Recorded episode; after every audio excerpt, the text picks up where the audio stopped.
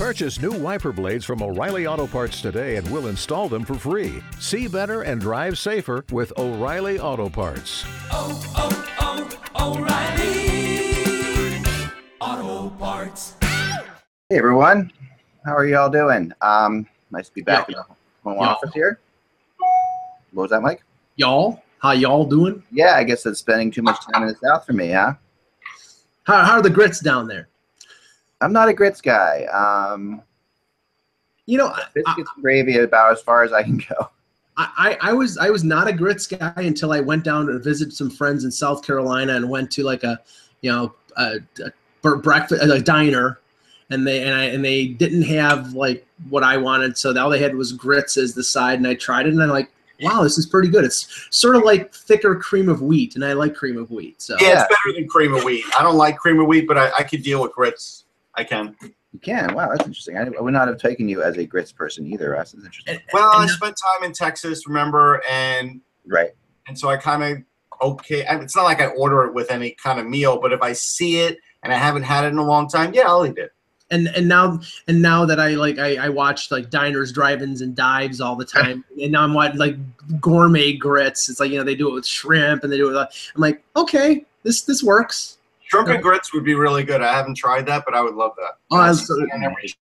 I mean, I don't. I, I really. Um, I, I don't mind. Uh, like, I'm not a big um sausage person in general, but uh, biscuits and gravy are pretty darn good. Although they'll just absolutely kill you. I mean, they're just like there's no question about it that you're eating food that's going to kill you when you're eating. Yeah, but it but it's not the typical gravy. It's not like gravy like people think it is. Like in terms of like Yeah. gravy for a ro- like roast beef or, or turkey, it's like a white gravy. Yeah, yeah. It's like a almost like a um, what's that um, oh, the other thing that's really good that, that's like that that's breakfast food that has like um, oh man, I mean, chicken and waffles, like chicken and waffles. no, not that, but it has the gravy and and little meat in it. Uh, what's it called? Darn it. I think But anyway, but yeah, so But yeah, that's Nashville for you. I'm back. I'm wearing the hockey sh- the shirt that they gave the uh, media in Nashville. Russ, I have to say they were at um, Nashville had the an option. so, so the media could be completely unbiased. Right. No, no, no, no. Although I will say this, I mean, I don't remember ever getting 30% off, 35% off merchandise if you're a No, media. I've gotten 30 off merchandise from other teams. Oh, you have? I guess I never asked before. It's pretty funny. Yeah, the, I, it's it's one of the secrets of the trade. If you go up to the people who sell the stuff, they usually give you a discount. Yeah, interesting. I did not know that. So I've been paying like a sucker. Yeah. all these years. I mean, a lot of people, a lot of people wanted things back from Nashville because it's such a scene. So I brought back, you know, a whole bunch of shirts. And I was thrilled to get, I think, 35% off or something like that. Yeah, see, that's good. But they made you feel good about your purchase. That's what you're supposed to do. Yeah. Yeah, and everybody, you know, I mean, and that, you know, I guess to read the art, to read the articles, you know, everybody's so so glowing about the city. I guess everyone is. Uh,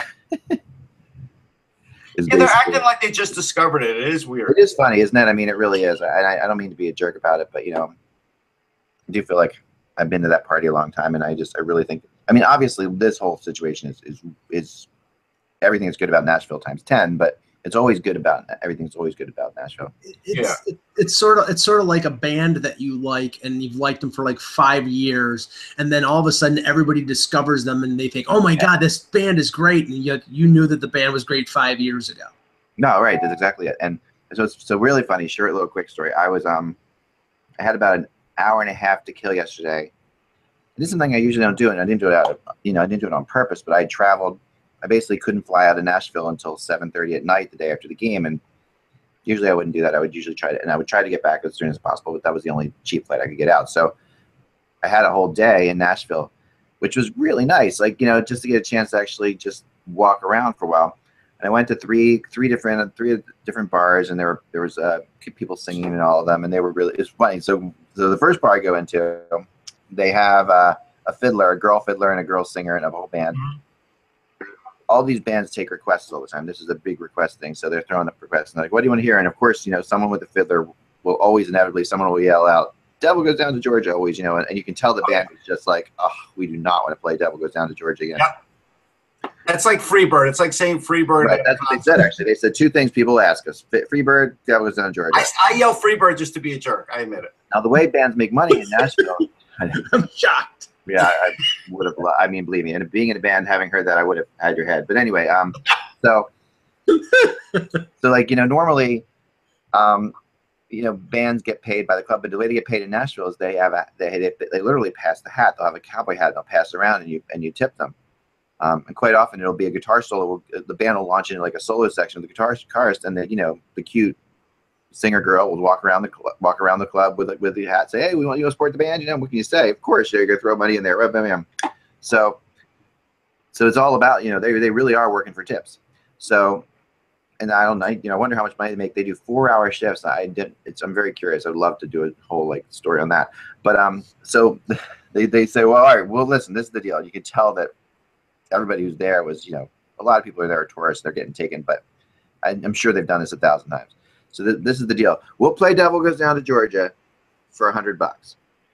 Um, and like, okay, and so we need. So let's say, so so someone, I got a ten, I got a five, I got twenty, and you know, within like no time at all, they had a hundred bucks, and they did it. They played Devil Goes Down Georgia. See, I'd be praying for ninety nine fifty, and they fell short, so they didn't have to play it. I want to say when I paid for that concert when it was a big deal, I probably paid twenty bucks, and I have to admit I wouldn't even pay twenty bucks to hear that song now. No, Yeah. it was really fun. There's a real mob mentality to that song in the drunken bar with a fiddler girl. And then so the next, so I go to the next place was much smaller. It was a smaller place with only like ten people. In that there must have been hundred people watching the band. This next place was maybe ten or fifteen. The girl singer with her brother, really really funny duo. And she said, "Where are you from?" And um, turns out she is from literally three quarters of a mile from where I live. There's a strange thing. Like she's from the same town that I live in now. She went to the high school that my daughter goes to and she grew up on a street that I could walk to. Um, and it was just it was just bizarre, you know. Like here we are, and that she's been there for seven years. So anyway, really nice people. So let's start off with the show, shall we? Today's date. It's funny thing when, when Mike, when you're running the show, I don't have the date right in front of me. June June the seventh. June the seventh. All right, thank you. Hello, Hockey World. It's Wednesday, June seventh, twenty seventeen. I'm Michael Agello. I'm Russ Cullen from Sportsology. And I'm Eklund. You guys are laughing at me for not knowing the day I am. Look, because it wasn't confident. There was no confidence whatsoever in that. Like very When tentative. the Stanley Is Cup it- Finals, the day of the week just loses all significance. I have no Like- idea. Wednesday. Wednesday. I only know it's Wednesday because Game Five is on Thursday. Um, let's launch into Game Five, and the stats, of course, are being thrown out there, and then we'll get into the rumors quickly. We're only going to talk a little bit about the game today because we've talked a lot about the finals. We want to get more rumors today. I, Um, go ahead, Mike. I think the only thing that is worthy of talking about regarding the game because nothing is really going to come out until tomorrow is the fact that there's you know massive attention about somebody who's not going to play. Kris letang skating in pittsburgh and i'm like this is how desperate people are for news because there there's no way he's playing and if he does play it's it's like a m- m- miracle and he's not going to play. But he skated today at the practice facility and now all of a sudden it's a story Well, I mean, it's going to be right. And Sullivan came out and said there's a hundred percent chance he doesn't play, and um, I wonder, you know, I wonder. I mean, I, I, I think there's a hundred percent, but it was just very so. The, so of course, this is what everyone's going to say, and and you know, the second he starts skating, you see what's happening. It's subterfuge. Again, Sullivan learned from Torts. Let's be real about this. Yeah, right. This is a distraction about the fact that the, Yes. the Penguins haven't played very well. And it gets them to change their game plan, even if they're not 100% Nashville. Right, and he's also gone out of the way now to also not announce his starter for the game, and this is um, you That's know, very Torts like, too. Yeah, that's another one, and, and it's got to be Murray. Although it was pointed out to me today, and I found this fascinating that last year, do you remember that during the Tampa series, um, the same kind of thing happened, and Game Five came along, and he went back to Fleury. Like he started started the playoffs with Fleury, went to Murray, and during Game Five of the Stanley Cup semifinals, you know, so the conference finals, he in Game Five went back to Fleury. Fleury lost that game in overtime, and then went back to Murray in Game Six and Seven, and they won both games.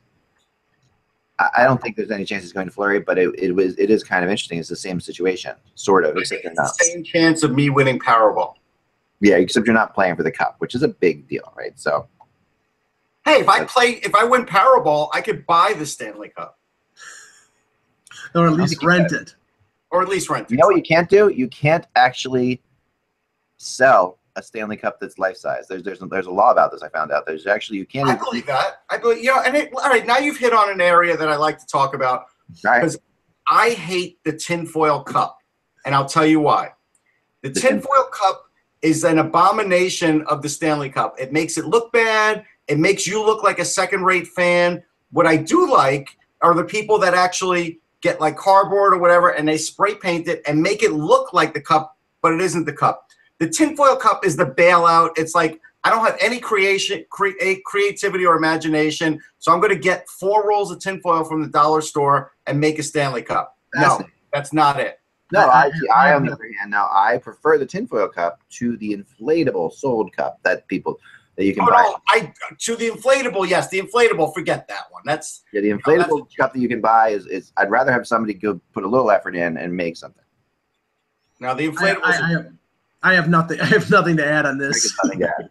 I mean, I have this cup right. So here is like this is like um, see if I can do this without breaking my whole studio. Ugh, Lord. All right, so this is this is I think there's something inside this. Whoops, yeah, there is. Um, all right, that's where I put that. Um, all right, so this is the this is the um, this you can buy. You used to be able to buy. I don't think you can buy it anymore from the NHL store. Um, right, mad respect if you walk around with that. right. Zero this is like- respect for the tinfoil cup, which cost you eight dollars and forty-seven cents to make. Yeah, I really This want that thing as a one fourth scale or something like that. Yeah. So this is you know, and it's pretty cool. I mean, I, I think it's cool to have a Stanley Cup like this, but um, I I for one would love a full size Stanley Cup for my man cave. I think that would be really cool. I have this one. I think this one too. Yeah, There's this little one Here too. I, I somehow feel inadequate because I have nothing. You guys know Stanley Cup? Well, I I even have a Vezina trophy. I mean, now, come on, if you have a little Vezina trophy, Now that's the Conn Smythe, isn't it? little little piece of trivia. When Tom Thumb won the Stanley Cup, this is the one they passed to him. so um, yeah. So I know I know a guy though. I, I, I have a I have this cup. I know a guy who's a welder, and he will make you a Stanley Cup. And That's awesome. Do that. Yes. Do it. Do it. Go but for it. apparently, it's illegal to even do that. Uh, Don't do that. no. Don't do that at home. makes no sense to me that that could even be. I mean, can you legally say that you can't reproduce something on your own if you're not selling it? Like, if he was just to make me a cup for, for fun, and I was not buying it, technically, maybe taking him out for beer or buying something else from him. But what if I made the Stanley Cup, but it had like a a blue hue to it, and it wasn't silver? Yeah, no, I, I didn't see. I think that they really are. There is there are very Well- very specific rules about this trophy. If if if you wanted to make if you wanted to make a facsimile of the Stanley Cup and then make a case that it wasn't the actual Stanley Cup, just put any team of the last 50 years of the Maple Leafs on it. There you go. It can't be possibly real. No. Um, Yeah. I know. I mean, a 3D printer might be a good way to make a Stanley Cup. I don't know if I've ever seen one come you know Someone did that, and um, Okay. I remember them. I remember them on Twitter years ago. I don't know if they ever finished it, but they had this thing they were doing, and um, they were doing it for charity. And for like, I think I put hundred bucks into it. If it was for charity, and you would for hundred bucks, they would be able to make another ring of the Stanley Cup, and your name or your company would be on it. I think it's something Okay. like that. I don't know if it ever came out, but um, it was a good like idea. great advertising because nobody's ever talked about it. I know. and I don't even know if I was just taking completely, but I think that yeah, it was um. It was a scam. It was a Ponzi scheme. It might have been, but um, you know that, that you know, I, I, hopefully the money went to a good place. so I've never seen the actual cup, but yeah, I would love, I would love to, you know, I've told my friend, I'm like, you know, how much do you want to build me an actual life-size Stanley Cup? And he said he'd have to make it smaller or bigger, or else people would come after. And I, I, I can say this with all confidence. Yes. If if there was a price to pay, if they if you went, you could go to the Hockey Hall of Fame and you know because they could assemble a Stanley Cup from the rings that they've taken off over the years. If Right. if somebody could go in there and they would allow you to raise the Stanley Cup over your head, like I would not do it because that's something I haven't earned. That's some that is that is that is something that is earned from blood and sweat and toil over two months of the playoffs. And I don't that's not something that is something that I, I would want to do because I don't deserve it. Interesting, interesting. Okay. I mean, you're not even like a, you know, they have rules about they have rules about the Stanley Cup. They probably don't have rules about the Prince of Wales. Yeah, probably not. No. No, Or the I mean, I Cam- do or the wanna- I wanna throw out there that I really do like the fact that the Penguins picked up the trophy. You know, I just I never talked about that, but we never talked about. It. But I think that, Well, that that remains to be seen whether that's good or not. no, well, it was- Mario, but the, the two times they've done it, it's worked for them. So that Mario did it in 09. and So- and Crosby did it when they won. Yeah. Right. So, yeah, I'll throw that out there. All right, so let's get on to um. So we're going to know about Murray. We don't know what's happening. Um, it sounds like um, what's his name from the for the college kid from the Predators who was hurt is going to be back. Um, used to be we had we had him on the show one time as a guest. Oh, Car- Carter. No, wait. You're not talking about Carter Hutton. Who are you talking No, about? no, the um. Remember, met Mike, you and I a long time ago when he was in Co- Boston College. Was it Colin Wilson? Colin Wilson. Colin Wilson. Okay. I don't Yeah, remember him sounds being like he's going to be back. I hear for this game. Five. That's good. That'll probably move Parenteau back out of the lineup again. Right. Yeah, Parents will be Well, out. maybe, maybe not. Maybe they'll sit Zollner Chuck. Yeah, Perhaps. I mean, I- I don't think so because I think the deal is. I mean, they really like Harry to the Z. You know, um, he is. Um, he's, he's such a such a spark plug, and it's just Laviolette's guy. Speed. You know, you guys brought up before. Like this is why McLeod is not playing. This is why Fiddler's not playing. Yeah. Um, you Yeah. know, I thought I thought that that would they might still play McLeod because it's he's shown some skill, but you guys were right and I was wrong. Um, they're definitely going. Although it's funny because I was walking when walking around Nashville, there was a guy with a Colorado Avalanche Cody McLeod jersey Wow. that was ev- everywhere. I seem to run into him all the time um, over the last couple That's days. obscure. It is obscure, so I don't know if he's related to Cody McLeod or not. Someone told, That's like that's like that's like Yeah. walking around with a with a Toronto PA Parenteau jersey. Right, right, right. I mean, he so apparently, and and the and the, and the Uber driver I had drove Cody McLeod's dad around, so his this family was definitely in town. Um, all right, so let's move on to some rumors, shall we? Because we are really getting into the rumor season here. It is only, um, geez, how many? What are we talking about here? We're talking about ten days until We're we're eleven day eleven days from the from the uh, rosters for the expansion being revealed. Right, right. And uh, so yeah, so we are really in the throes of this thing. Yeah. Um, and uh, so as we stand now, that's there's a there are probably trades being made, but I've heard and there's definitely positioning going on. So a couple things today. Um, want to go first. I'll start with um, TJ Oshie, and let me go to the rumor chart to bring this up. We'll just start there because I have some things as well, so we can go off the rumor chart here. I like we like to show you the rumor chart sometimes as a public service, and if you feel free to subscribe to the website, we would love it because it would help us out a lot. And um, I'll show you. We'll show you a little bit of it now, though. So, all right, I'm going to go with the first. Let's see. Here we go. First, well, a couple. We're going to go with four players here off the rumor- three players on the rumor chart. Um, all right, so TJ Oshie has been a guy who um, most believe, I think, it- it's pretty safe to say, is one of the, you know, one of the key players in this in this year's UFA signing period Sure. you know he's he's he's been you know we've seen him you know we've seen a lot from TJ Oshie over the years he has how how's he you know how, how is he going to he wants to stay in Washington for sure but you know it looks like he won't be able to. I know he wants to stay there. They're trying to sign him there. I was wouldn't be shocked again if they did find a way to get it done but so far no good. So here's here's what we have right now on the rumor chart. We'll go to the rumor chart here. So um, all right. So here's a couple things. TJ Oshie um, until yesterday, or actually today, even this morning, early, lately, last night when I got back from my flight, um, I had Oshie with the Islanders pretty strong, and I was hearing the Islanders. Now I've heard the Islanders have shifted their focus away from TJ Oshie, and it corresponds with the Kings actually shifting their focus towards TJ Oshie, which is has to somehow be tied to Dustin Brown. You know, like that. And, and although you know it's not connected together, if they can indeed move Dustin Brown, which a lot of people are debating whether or not, you know, that's a good deal for Vegas to get the 11th pick overall and Dustin Brown. Um, Right, having right. The, you can have Dustin Brown for a year, then you'd buy him out. Basically, that's what they would do, right? So, yeah, but okay, but let's stop there for a second. Dustin Brown's got five years left in his contract. Right. So even if even if Vegas decides, okay, we'll take the 11th pick, we'll take his contract on, we'll keep him a year and then buy him out. You're talking about a buyout that's going to last eight years because it's going to be double the amount of Right. the. You know, so maybe if they keep him a couple years, fine. Then it's six years, but it's you're talking a long-term investment for an 11th overall pick in a draft that is not considered, you know, a, a great draft. It's a good draft, not a great draft. So I, I don't know if that's enough to to get them to take you know, over I think it's close to twenty-seven million dollars in contract for Dustin Brown, who is I think on the ta- on the you know on the going into the bottom, going down slope of his career. So what do they have? They have the what pick number do they have right now? Five or six, Five or six, right? Yeah, I'll check. Could they take six and eleven and move up to two? I don't think so. I don't think I don't think anybody would want to do that because again at one and two, they're the big jump guys in this draft. And then once you start hitting three, Right. you go down a peg and then and so on and so on. I don't think they do it.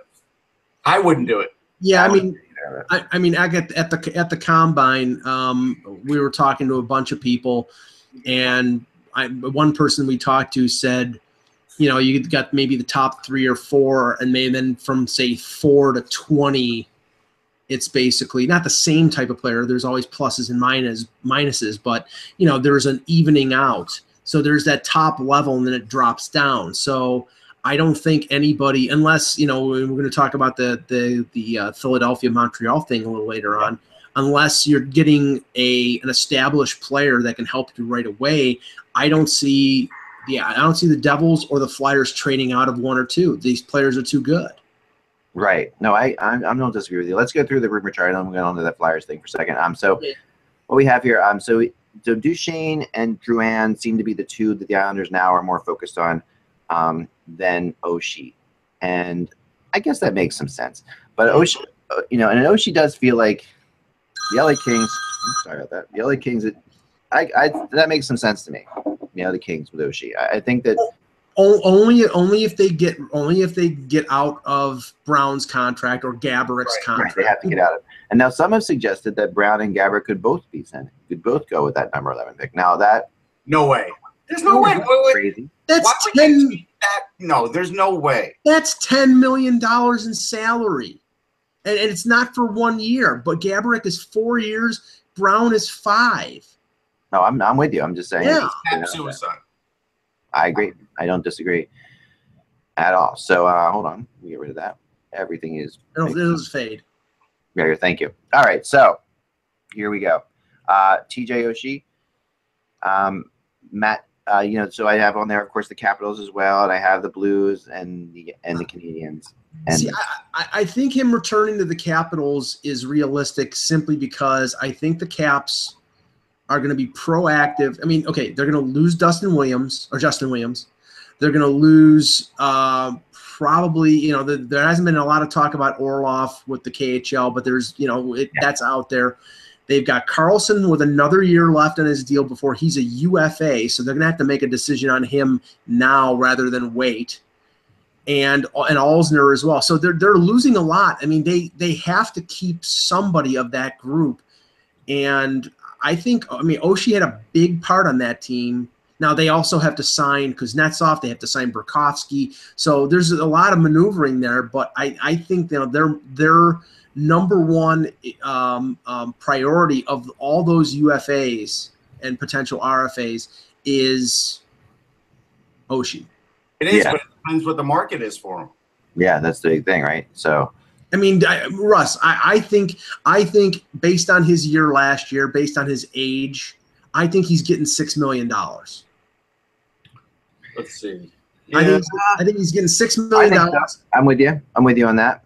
I think you're right. Six, times five or six years, probably six. He maybe maybe he's maybe he's too old to get seven, but I think he'll get six. Well, he's Yeah. only 30, so I mean, it's not too old, but for a speed guy, And that's a and that's a contract comparable to what Frans Nielsen signed, to what Yeah. Loui Eriksson signed, to what Backes signed in Boston, what Okposo signed in Buffalo. And I so, think he's better than all those players that you mentioned. yeah, and he was almost a point a game in the playoffs, and and one of the better Caps players. He's going to get paid. I mean, yeah. I totally agree with that. Um, okay, so some other, some other. So I have Duchene on here as well.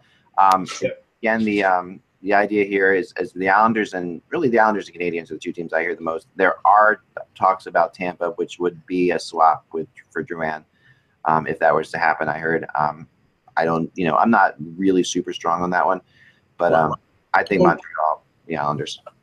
Yeah, I, I think you're right, and and I mean we've been talking about Duchene for what three, four months.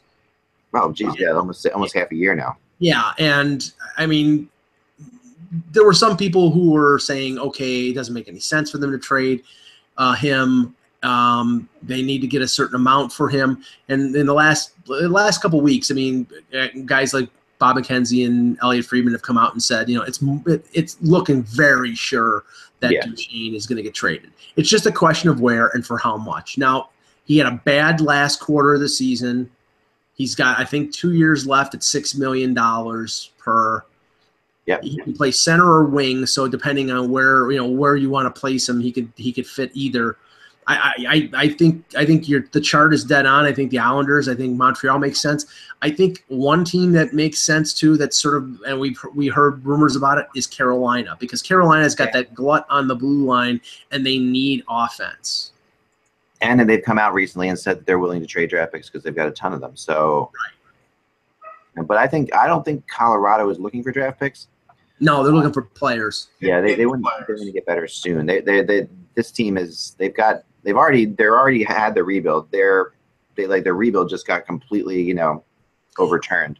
And and the speculation is act that if if Colorado can get a defenseman, a legitimate top four defenseman in a deal for Duchene, that that will kick in them trading Tyson Barrie uh, someplace else because it's it sounds to me like Tyson Barrie, you know, they they signed him because they didn't want to lose him in free agency, you know, and you know having him locked up, but he's he's a he's a one-dimensional defenseman. He's an offensive puck rusher, power power play guy. He is not a two-way guy, so that might mitigate the value you get back for him. But if they get themselves, say, a Travis Hamonic in a deal for uh, Duchene, then maybe they would be willing to trade Barrie to get something else, maybe to get forward help.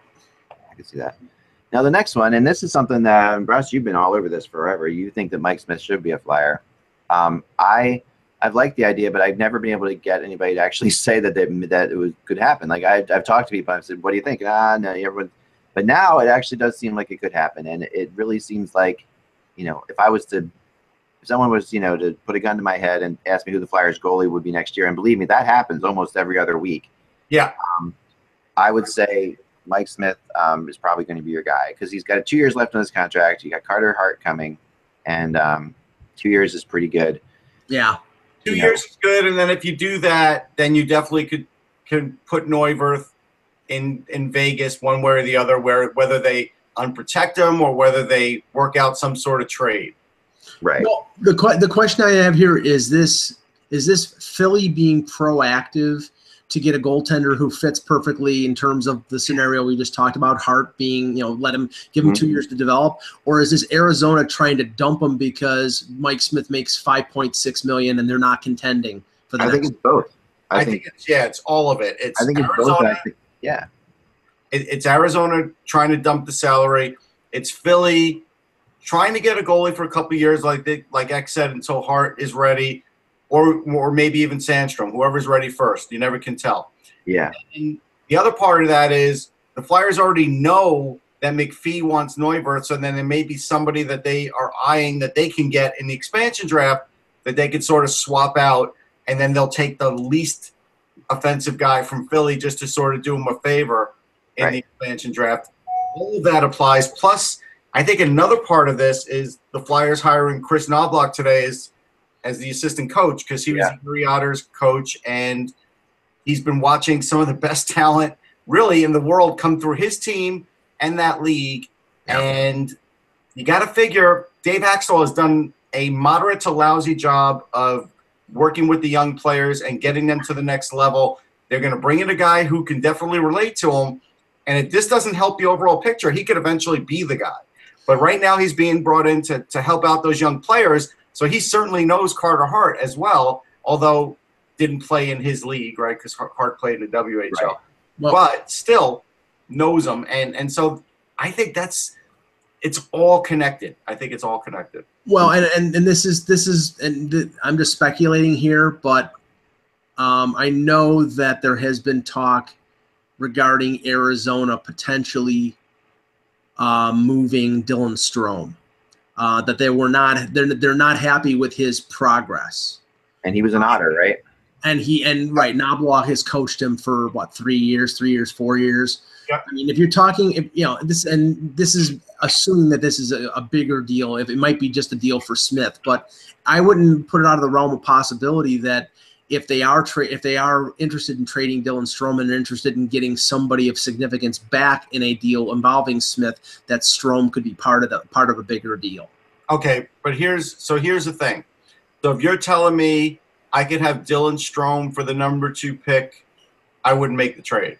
No, I No, wouldn't make the trade because Right. right now today, I think Hischier has a little higher ceiling, so I'm not going to do that. Now, Right. if you tell me I could have Dylan Strome and Smith, and you're going to get, you know, Sanheim Right. and pick another forward, Michael Yeah, Lake probably.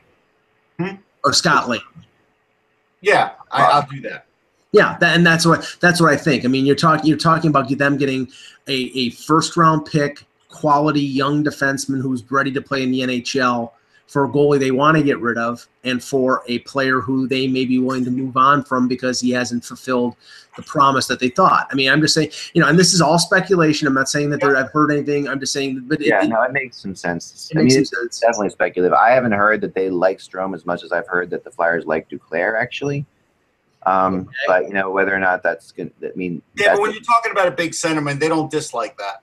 no, I mean that could change, and and that is something that the Flyers, I think, are really are lacking is size up front, Yeah. and they and and we are also talking about the organization that cut and run way too early on Kyle Turris a few years back Yes. because because he because he held out and was looking for a contract, and they I you know they probably thought that he, he was never He going to fulfill the to them. I mean, they, they, I mean, I, I think I, that to me was like a cut, like the Flyers cutting and running on Jeff Carter. I mean, as much as Kyle Turris, you know, Well, Well, they but- didn't cut and run on Jeff Carter. We all know there were extenuating circumstances. oh yeah, but I think with Turris there were were as well. Though. Yeah, but the thing is, that I mean, there, there may be extenuating circumstances, but the, a team has got to get value. Ty, Kyle Turris was a number three overall pick, just like Dylan Strome is. And if and if Arizona, if if if um, if Dave Tippett and John Chayka are going to trade Dylan Strome, which is, has been out there as a possibility, they have to get equal value. They can't dump them and for for less than that. And th- you know that, that that's the problem with that with that organization. They keep trading players who have value for less than what they're worth, and then when that player turns out to be good, like Turris has, and they have what David Rundblad and a second round pick to show for it. Well, that shows they're a Mickey Mouse organization like the like the Devils used to be. Oh, you're just hateful. the Mickey Mouse. Um, yeah, well, it seems like they're gonna. I mean, I don't know. It seems like they're not going anywhere for a while. But anyway, um, yeah. So let's move on to some expansion talk today because we have some expansion news. We've fallen a little behind because of all the traveling around. So let's catch up a little bit here. Um, who should we start with, Mike? Okay, uh, the Detroit Red Wings. Um, you look at their uh, protection. It to me, it's clear they're going to go seven, three, and one. Uh, actually, I think the biggest question is who do they protect in terms of the goaltender? Do they protect Mrazek with one year left, and then he's an RFA, or do they protect Jimmy Howard, who's making five point two million and he's un- under contract for another two years? Based on um, you know, youth and the shortness of the contract, you would think they'd protect Mrazek, but I'm not 100 percent sure. Yeah, I'm not 100% sure either. They're protecting Mrazek. Uh, I mean, I, I think at the end of the day, they will not protect Mrazek because there's just not that much like for him in the organization. Defensively, they've got a lot of money invested in what I think is an average defense. Uh, Mike Green's got a year left on his contract at six million, but he's still effective offensively. Danny DeKeyser's 27 years old. They'll protect him. They'll probably protect Green if they don't trade him. It's a decision then between protecting Nicholas Kronwall with a year left, who's 36, or Jonathan Ericsson, who's 33, who's got two more years on his contract. Or do they protect the young guys like Xavier Ouellet or Ryan Sproul? Nah, I think they'll protect uh, Ericsson. I So think that- that's a comparison too. I wonder about Green though. I um, I, I, I and I think that you know also McPhee. You know, that's a pr- that you know Green was a McPhee player for a very long time. Oh, sure, he would love him, but there's no way they're giving up that offense. They can't afford to. Right. Depends where you are. I mean, they're at the, I guess so. I mean, he's They're gonna have money. They have a new arena. It's not like they're gonna be hurting for money. Like Yeah, he's only 31, right? Yeah, he's only 31. Right, and and this is the thing. This is the thing with Green. If you if you don't do not protect him, and McVee pick, McPhee pick, picks him up in the expansion draft, you Detroit gives up what they can get out of Green at the trade deadline as an expiring contract. I mean, it would be it would be you know McPhee would be getting a player that can help him, and then trade a guy off at the deadline and get a double sort of a double. I, I don't think I think Detroit's going to protect him simply because they can probably get a first round pick and something more for a guy like Green, who's a, who's a really good offensive player. Mean, we know his defensive foibles, but he still can be an, a good offensive player. I think that's true. Uh, at forward, they have to protect uh, Frans Nielsen, who has a no move clause. Obviously, I think they're going to protect Zetterberg, uh, you know, Gustav Nyquist, Abdelkader. You know, the guys who are the question marks are players like Luke Glendening, Riley Sheahan, who had a bad year, Darren Helm. They all have term left in their deals. They're definitely going to protect Anthony Mantha and Yeah. Athanasiu. So, I mean, they're going to leave you know, one of those three, Helm, Sheahan, and Glendening, is probably going to be I exposed. think Helm's the guy. Like he, I don't think there's. I don't. Guys, I'll tell you the guy I've heard, which you guys haven't mentioned, but the guy I've heard that Yeah. seem, that everyone seem, that I've talked to seems to think could go there is is could is Justin Abdelkader. No way. Yeah, no, he's. I mean, uh, That's like thing, that's a non-starter. There's no way. Why would they do that? I don't know.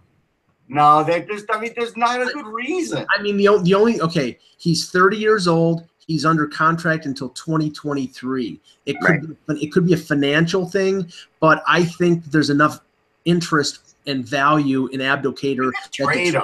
that they could they could trade him. Exactly, exactly. Um, if you know what, if they're gonna if they're gonna expose a Glendening or a Riley Sheahan, I think Lou Lamoriello contacts uh, George McPhee and says, "Take that guy and we'll trade for him," because that either one of them would be a perfect number four center for the Leafs who are looking for somebody. Yeah, The Glendening is a winger, so he'd be a fourth line guy. But yeah, um, yeah. All right. So who's next? Who do we have next? uh, the Edmonton Oilers are next, and I think you know Edmonton's pretty straightforward. Um, you know they're going to protect Cam Talbot. But they he has a no move clause. Uh, Andrej Sekera. Now he has a no move clause, but he also tore an ACL. So they have, you know, could they ask him to waive his no move clause while you know, because they know that uh, that uh, Vegas is not going to take him because he's probably going to be out for six months. I don't know if you can do that. If you're allowed to do that, actually, if a guy's hurt. Yeah, I Well, don't think you're allowed to do that. Well, okay. Um, no, they're going to protect Klefbom. They're going to protect Larsson. That probably means that guys like, you know, Dylan Simpson, David Musil will be exposed. Griffin Reinhardt. I don't. I don't see them protecting Griffin Reinhardt. Yeah.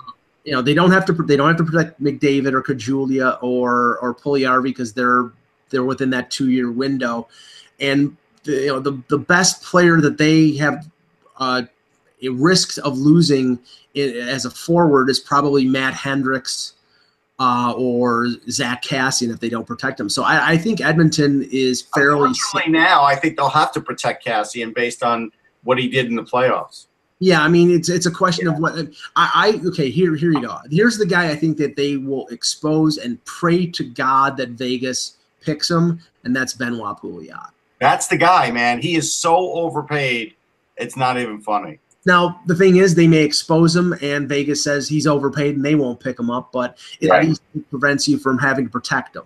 But here's the thing on Vegas, it doesn't really matter like if he gets overmatched. It doesn't really matter. Like he'll probably score 20 goals on Vegas because he'll get an insane amount of ice time, all the power play time he'll want, and it and and it doesn't matter if you win or lose. and Vegas can retain 50% of his salary in a trade, so they could flip him to some team that is looking for a big winger with What's his salary. Mike?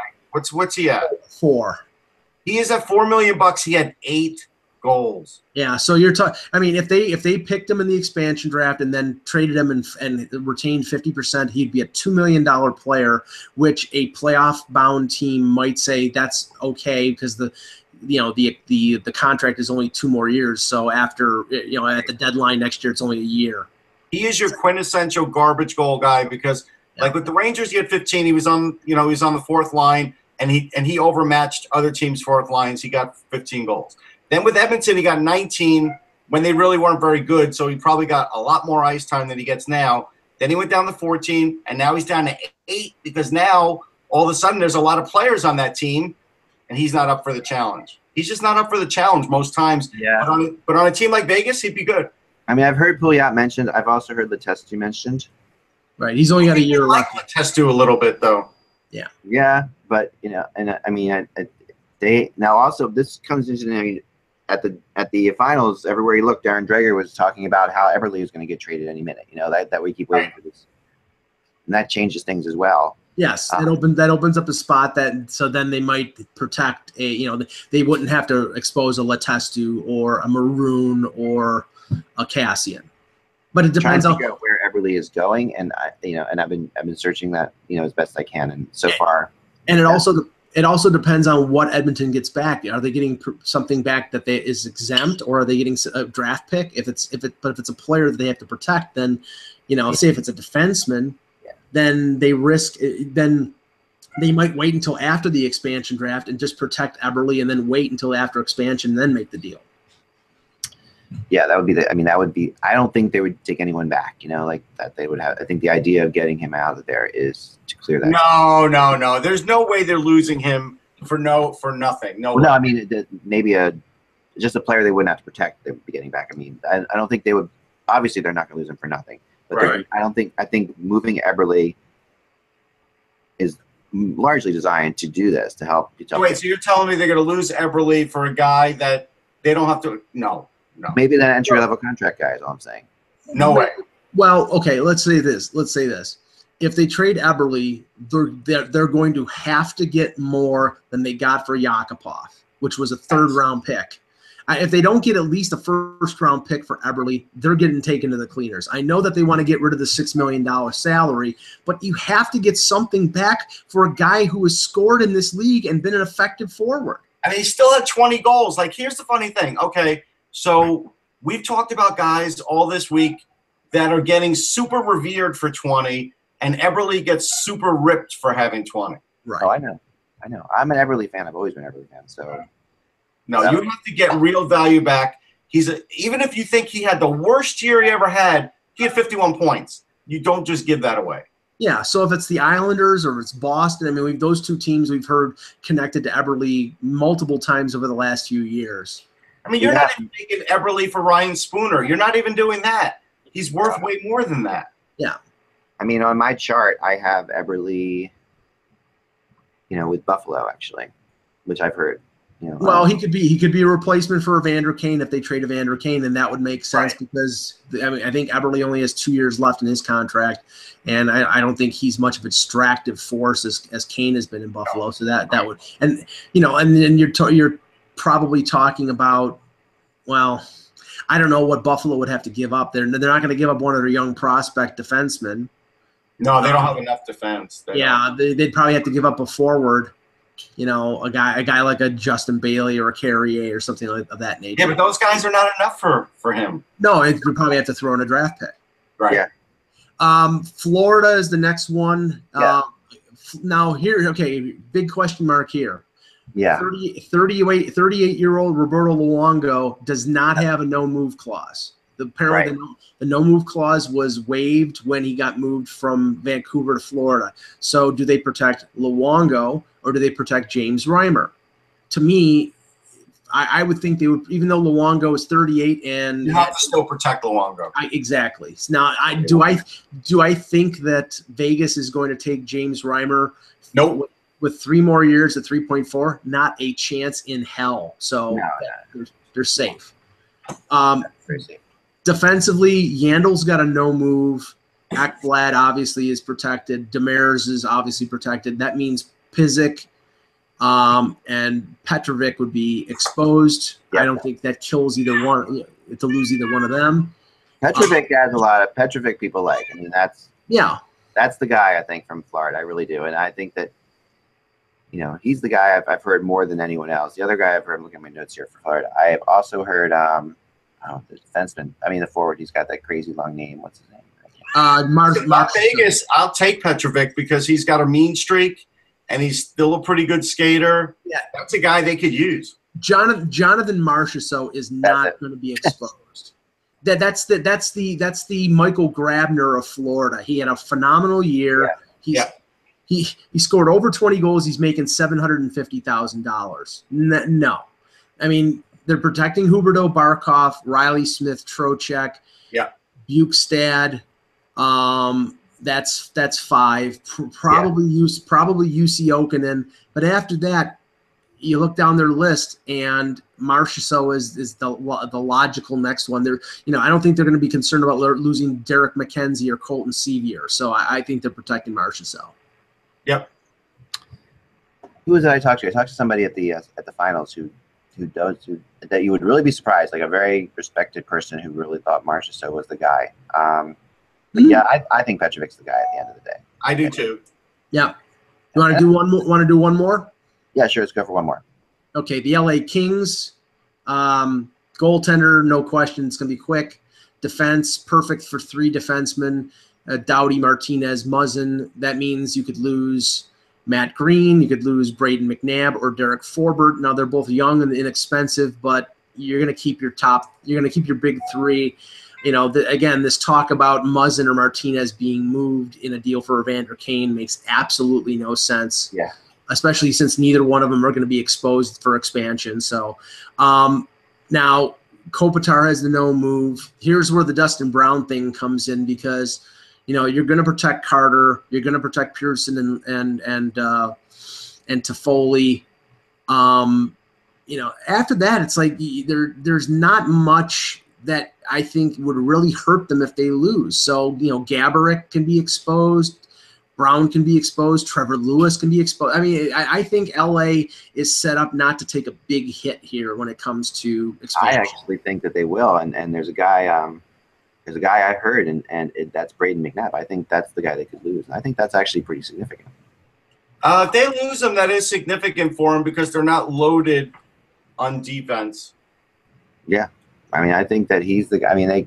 It's weird that they wouldn't protect him, but I've heard it. I mean, you know, and by the way, Marchessault was the person who was talking about Marchessault being, Yeah. possibly being possibly the guy was Pierre LeBrun. You know, so it's like that's Well, okay, let, let's use this for argument's sake. If if LA goes eight skaters and protects McNabb along with the three other defensemen, then they pro- then they protect Kopitar, Carter, Toffoli, and Pearson, and that means exposing Brown and Gaborik and Lewis. So they could go eight. They could re- realistically go. Yeah, that's probably the route they're going.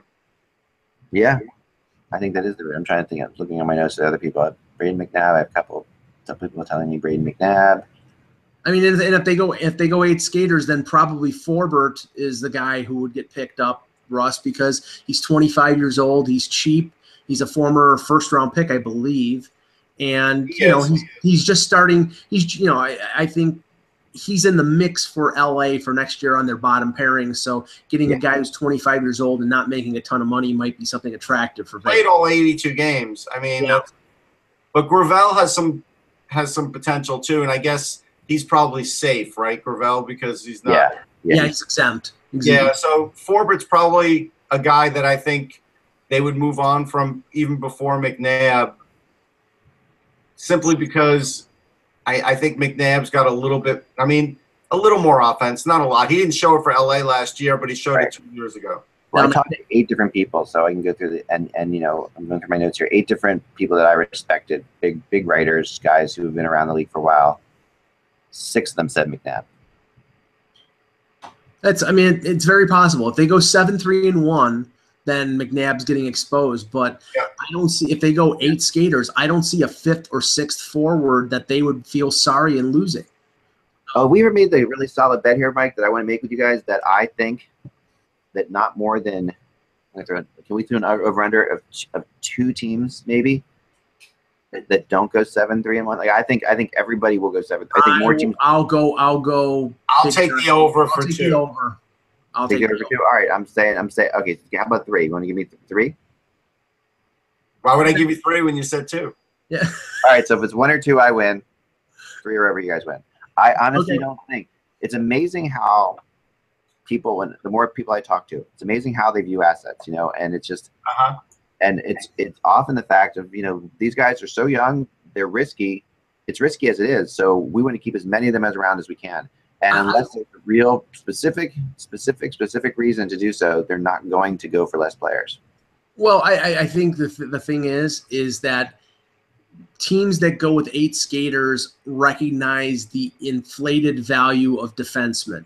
And if they're if they can protect for like a team like Anaheim is going probably to go seven three and one, but they're gonna have to trade a defenseman or two. You're to- right about that. I agree with you on that. But what, where that s- argument sort of falls apart is talking to people. There has never been a more, a better influx of young defensemen than there are right now in the NHL. That they said that right now, even though the value of defensemen right now are is great, and you know if you're a copycat league like this league always is, the Predators I'll give you one team. on defense, but there's more there's more better young defensemen than there's ever been. I'll give you one team that I think is guaranteed to go eight skaters. So all I need is all I need is two more, and and we and Russ and I win all the cookies, and that's Min- and, and that's Minnesota. Minnesota is going to go eight skaters. I think you're right about that. I will find out about that. I don't think you're right about that. Okay, we'll see. I mean, I, we mentioned Columbus before, so you thought a team that you thought would, and I confirmed that that they won't. There, there's teams teams are not going to. Um, yeah, I think I honestly Well, think yeah, I, no, I didn't. I didn't think. I didn't think they'd go eight skaters to protect Jack Johnson. I just didn't think that they're going to. So, They're going to. luckily, we still got like 27 more that we have to choose from. oh yeah. You know, there's plenty of. I mean, and then there's plenty of time. There's all kinds of things here that could That still could happen. happen. Yeah. And a lot of it has to do. Let's. I mean, the face, the facts. A lot of it has to do with these trades happen beforehand, right? So, Oh yeah. and that's that's going to change everything. So it's tough to tough to predict right now. I just got a real sense from talking to some assistant GMs, some regular GMs, some people around the teams. I talked to three coaches. I'm doing a ton of research on this, and it really does not sound like. Whenever I say, "Are you would you guys go four and four? Why would you do that? We want to we're losing. No, we're, we're going to protect ten players. That they all have the same kind of thing. We'll see. We'll we'll find out. They could be playing liar's poker. Ek. No, they don't really have a reason to lie about that. I mean, there's nothing really to lie about in You don't want to reveal your hand to McPhee, do you? He'll know. I mean, it, you're not really I mean, revealing he's it. not going to know unless it comes out. If you I mean, write, "Hey, I've spoken to such and such," so- and it's coming out that he's only doing seven, three, and one, that sort of helps McPhee. I, I don't think they want to help McPhee that way. Right. Who do you guys think the the goalie will be for this team? For the Kings? No, for the for the um for the for the Knights. Oh, for the Knights. There was, a, there was a ah. predominant name that kept coming up over and over and over again that sort of surprised me.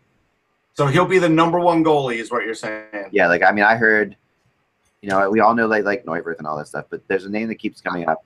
I, I think it is going to be Neuwirth now. If the Flyers really have interest in Smith, it'll be Neuwirth. I don't think he's the number one. I think he's there. I think he's number two. Who do you think's number one, Mike? Number one. For, I'm sorry, I had it was off. Was- Number the number one. Um, you can pay attention to us later if you'd like. Um, number one, the number one goalie for the Las Vegas Golden Knights. who I think the number one goalie will be. Yes. Hmm.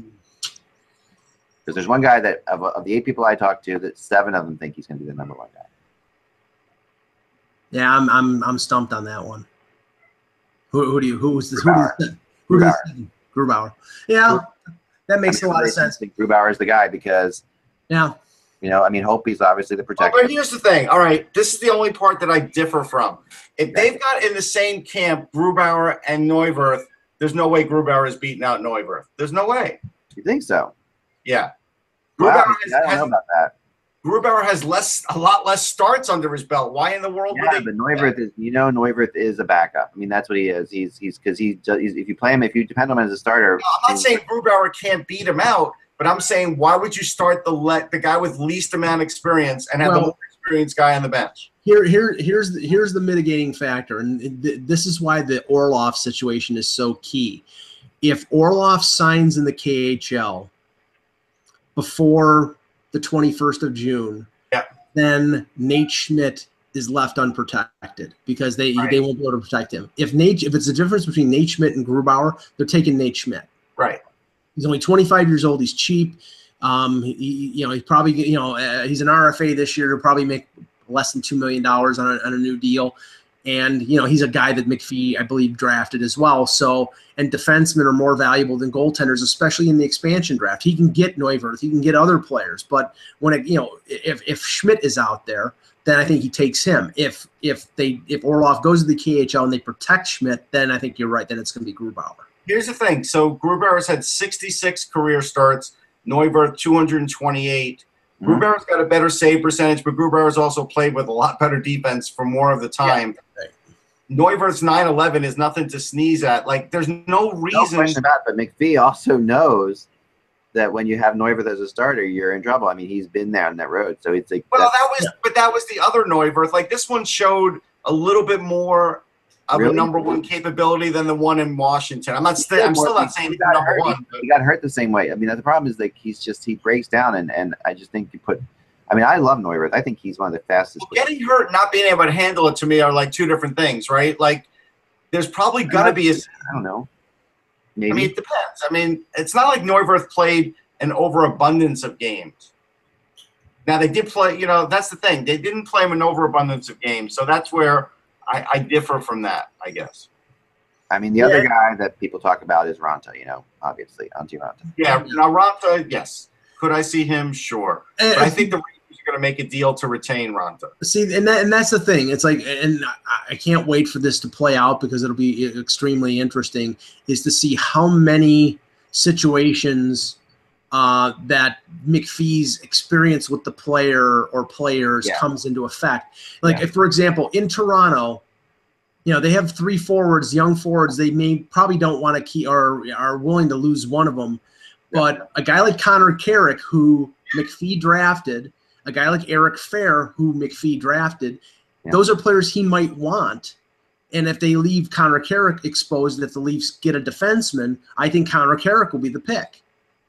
Yeah, here's an interesting thing too about Neuwirth. His most amount of games is 48.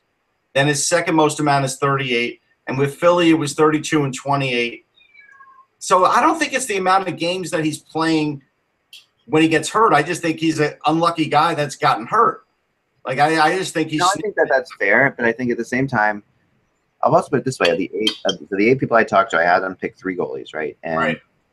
they um only one of them picked Neuwirth. Um, there's another guy who was picked five times. Well, they're probably all assuming right now that Neuwirth is going to be protected by Philadelphia because they don't, they only, they, you know, They don't know that maybe the Smith thing is brewing. Correct. Yeah, I know, I know that's that's a good point, and you know you can go there for sure. But a lot of people, a lot of people went with Korpisalo. So yeah. you know that's that's the other name that that you know seemed to. I mean, I would say if you were to if you were to do a general, if I was to do and I did this, I'm going to put a story out about this later, but I'll kind of like give a little spoiler alert here on this that the three goalies that that were most commonly mentioned were Raanta, Grubauer, and Korpisalo. And No, I could see I could see all of those names. They all make sense. Mhm. But like I said, I just don't think Raanta will be there in the end. And Neuwirth will be there only if the Flyers know they can get a goalie. Otherwise, he's not going to be there either. So then Grubauer will, will end up being the guy because of that. And Yeah. I and honestly, I think with with uh, Bobrovsky's history of injuries, last year he had a phenomenal year and he stayed healthy. With his history of injuries, the fact that Korpisalo is a good young goaltender, and and Bobrovsky is a UFA at the end of the 2018-19 season. I I see Kekalainen trying to make some sort of side deal to be able to Yeah. keep to be able to keep I agree. try. I definitely think he's going to try. There's no question about that because he really they want to keep both of them. Right. They can't expose. They can't. They just simply can't expose Bobrovsky. So it's like, no, he's got a no move. yeah. And even if even if even if he didn't, they couldn't expect. You know, he's the, Right. they need they need to hold him even if he's got a year left. I mean, he was practically their MVP again. So Right. yeah, I think that's well, it's really good stuff, guys. Well, tomorrow we'll get into um, who would be next on our list here after Florida. Uh, no, after LA, we, we go to the uh, Montreal to the Minnesota Wild, then the Montreal Canadiens. Ah, After good ones, good ones. I got some good stuff on both of those teams. All right, so we'll get into them that tomorrow. Um, tomorrow, um, we'll be have we'll have Russ on the phone with us as you're driving out to Pittsburgh tomorrow. Yep. And um, and yeah, Russ, you have a prospect for us, by the way, before we get out of here today. I didn't have one in mind. It's not your fault. I'm sorry. I, I But I'll mention a guy. Um, I, I can mention somebody who we um, we talked about the other day in in Drayton Rasmussen. I did, you know, a little more looking at him, and he really had a heck of a year in the USHL, and he's just one of these goalies now that that went under the radar. And so the fact that he did so well in the combine will help him, as compared to these really knuckleheads that are killing Mittelstadt for the lack of pull up and weight bench. It's like, you know what? Here's the thing. That doesn't hurt you. A bad interview will hurt you more than that. Yeah. Sam Bennett turned out okay. So will Casey Mittelstadt. But Matt Rasmussen, for the kind of position he's playing in goalie, to do as well as he did in the broad jump and with the weightlifting, and he couldn't do the bike because he had a concussion. I got a feeling this kid would have been a, a beast on the bike too. Yeah, that could make him a second round draft pick now. Yeah, round. a tall, a tall, lanky, you know, tall, lanky player, and you know, I, I, th- I think you're right, Russ. I think he's gonna. I think He's he's not lanky. He's got guns, man. He no, no. I mean, in terms of lanky, in terms of you know, yeah, yeah, torso. Yeah. Yeah. But he's got guns on him. I think so. That's I think he uh he could surprise in this draft because he wasn't really on my radar. He was like sixth in central scouting, and now he's getting on the radar.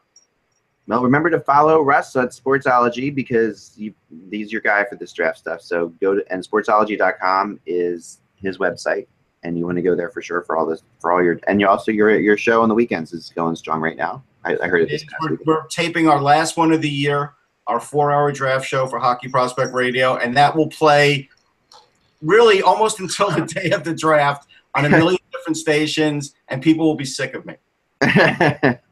Can't wait though. Can't wait. But you can check that. That's going to be on XM. The easiest way to We're, hear it. we're, we're, we're sick of you here, right? Right. I know. I get it. Don't get enough of us here. You'll see that. Uh, and also follow Mike at Mike in Buffalo. And ano- another quick note: um, we are in the process of having a competition on Hockey Buzz for our next Montreal Canadiens writer, and I want we uh, posted one today. Um, really good, a really good article, I thought. We have a couple more in the hopper, um, and then we're looking for some more. What we're going to do is what we did before um, with this, which got us Eric Engels and got us Jen Cutler, and, and it's gotten us some really good people over the years um, because there's so many Montreal people on the website. If you've never done it before, if you've never written before, as long as you can commit to writing like every other day or you know five times a week, ideally, um, and you have a lot of ideas, don't worry if you've never written before. If you have an interesting, unique voice, that's what I kind of look for. So Would you kid, would you consider a guy in retirement like I don't know if Guy Lafleur wanted to start writing? absolutely. Okay. We used to have Ivan Pinot. You know, I mean, that was, that was, that was great too. So hey, um, So Yanic Perreault, you're not that old. I know you can't do face-offs Yeah, like I'm sure he's not to, that old. but, You know, Even on there. No, so yeah, so but if you want, if you're interested in that, and it's very simple, just send a send a email to me at eklund at hockeybuzz.com. Put in the subject, Canadiens writer, and um and then just write write something.